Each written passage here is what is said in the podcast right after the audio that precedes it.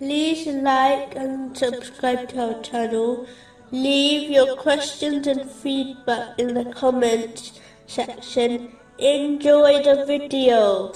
Moving on to chapter 18, verse 47.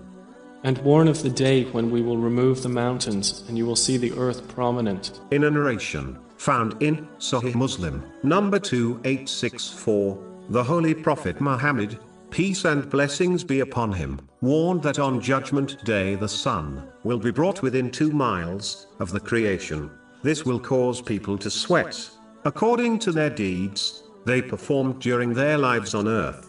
Some people's sweat will reach up to the ankles, some their knees, and for others, it will reach their mouths. One only needs to ponder over the times they were subjected to intense summer weather, and how the heat affected their attitude and behavior. Through this, one can imagine how difficult the situation on Judgment Day will be when the sun is brought so close to them.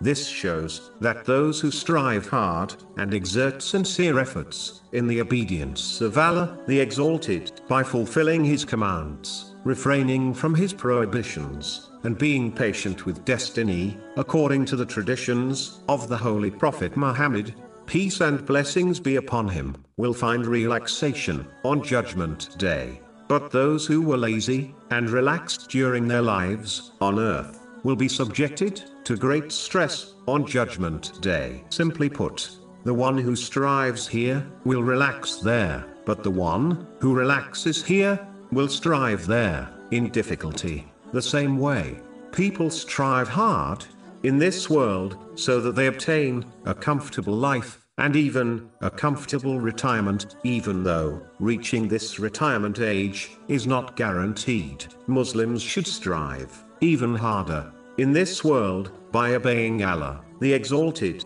in all aspects of their life, so that they can obtain peace and comfort on a day that is guaranteed to occur. It is a sign of great ignorance to strive for a day one may never reach, namely, the day of retirement, and not strive for a day they are guaranteed to reach and experience, namely, Judgment Day.